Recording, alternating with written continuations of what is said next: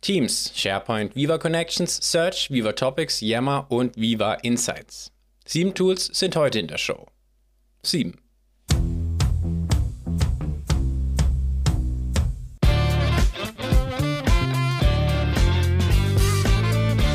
Ab geht die wilde Luzi am Montag mit Microsoft Search, Konversationssuche in Office.com und SharePoint. Dies ermöglicht es uns, relevante Microsoft Teams und Outlook-Konversationen bei der Suche in SharePoint und Office.com zu finden. Und kommt im Dezember. Ich finde es super, was da in letzter Zeit alles Neues für die Search kommt. Wie in den vergangenen Zeiten aber leider auch zu wenig geschätzt. Am Dienstag hinzugefügt, mein Feature der Woche SharePoint Hub-to-Hub-Site-Verknüpfung. Als eingefleischter SharePoint-Fan finde ich das wirklich toll.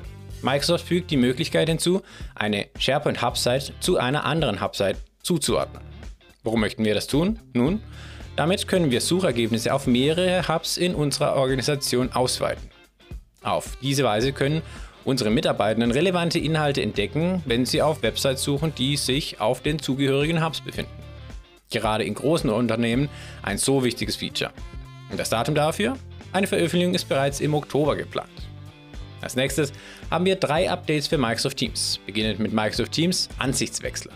Der Ansichtswechsler in der oberen Leiste eines Teams-Meetings, der ebenfalls im Oktober erhältlich sein wird, ermöglicht es Teilnehmenden bzw. uns zu steuern, wie wir die Meeting-Inhalte sehen möchten.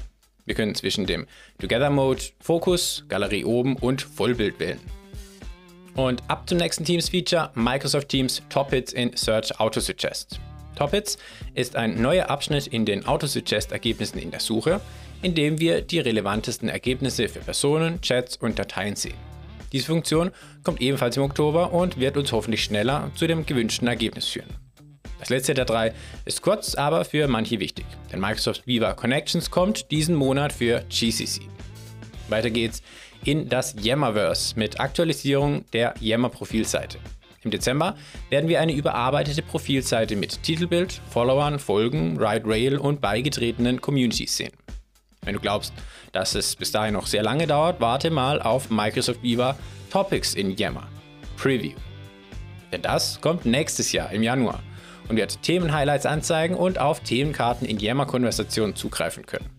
Ich bin immer noch der Meinung, dass der Zeitrahmen von Yammer-Entwicklungen mindestens das Vierfache der Teams-Entwicklung beträgt. Ich würde mich echt freuen, wenn Yammer etwas mehr Entwicklungspower bekommt. Naja, die Hoffnung stirbt zuletzt. Am Freitag hinzugefügt Microsoft Viva Ruhezeiteneinstellungen in Teams und Outlook. Um eine bessere Abgrenzung zu schaffen und die persönliche Zeit zu schützen, bereits in diesem Monat geplant, bietet Viva Insights die Möglichkeit, Ruhezeiten zu konfigurieren, um mobile Benachrichtigungen aus Outlook und Teams stumm zu schalten. Auch kann man die Ruhezeiten direkt in Teams und Outlook Mobile festlegen, was die Einfachheit beim Auffinden der Ruhezeiteneinstellungen verbessert. Ich finde diese Funktion super, da mein iPhone wahrscheinlich zu 59% der Zeit auf Bitte nicht stören eingestellt ist.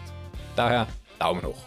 Zum Schluss gibt es heute noch einmal Microsoft Teams. Und zwar Microsoft Teams auf eine bestimmte Nachricht antworten.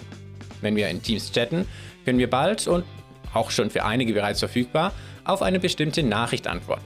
Die ursprüngliche Nachricht wird im Antworttextfeld zitiert, sodass jeder im Chat den Kontext der Nachricht leichter verstehen kann. Zitierte Antworten sind im 1 zu 1, Gruppen und Meeting-Chat verfügbar. Endlich eine Funktion, die wir von so vielen verschiedenen Plattformen kennen und auch tatsächlich gerne, gerne, gerne möchten. Auch ein Feature, das mir sehr gut gefällt und eigentlich schon lange hätte da sein sollen. Diese Woche war gut gefüllt mit großartigen neuen aktualisierten Funktionen. Danke Microsoft und danke dir fürs Zuhören. Ich hoffe, die Episode war interessant und vielleicht bis zur nächsten Episode vom Microsoft Roadmap Roundup. Bis dahin, don't be afraid.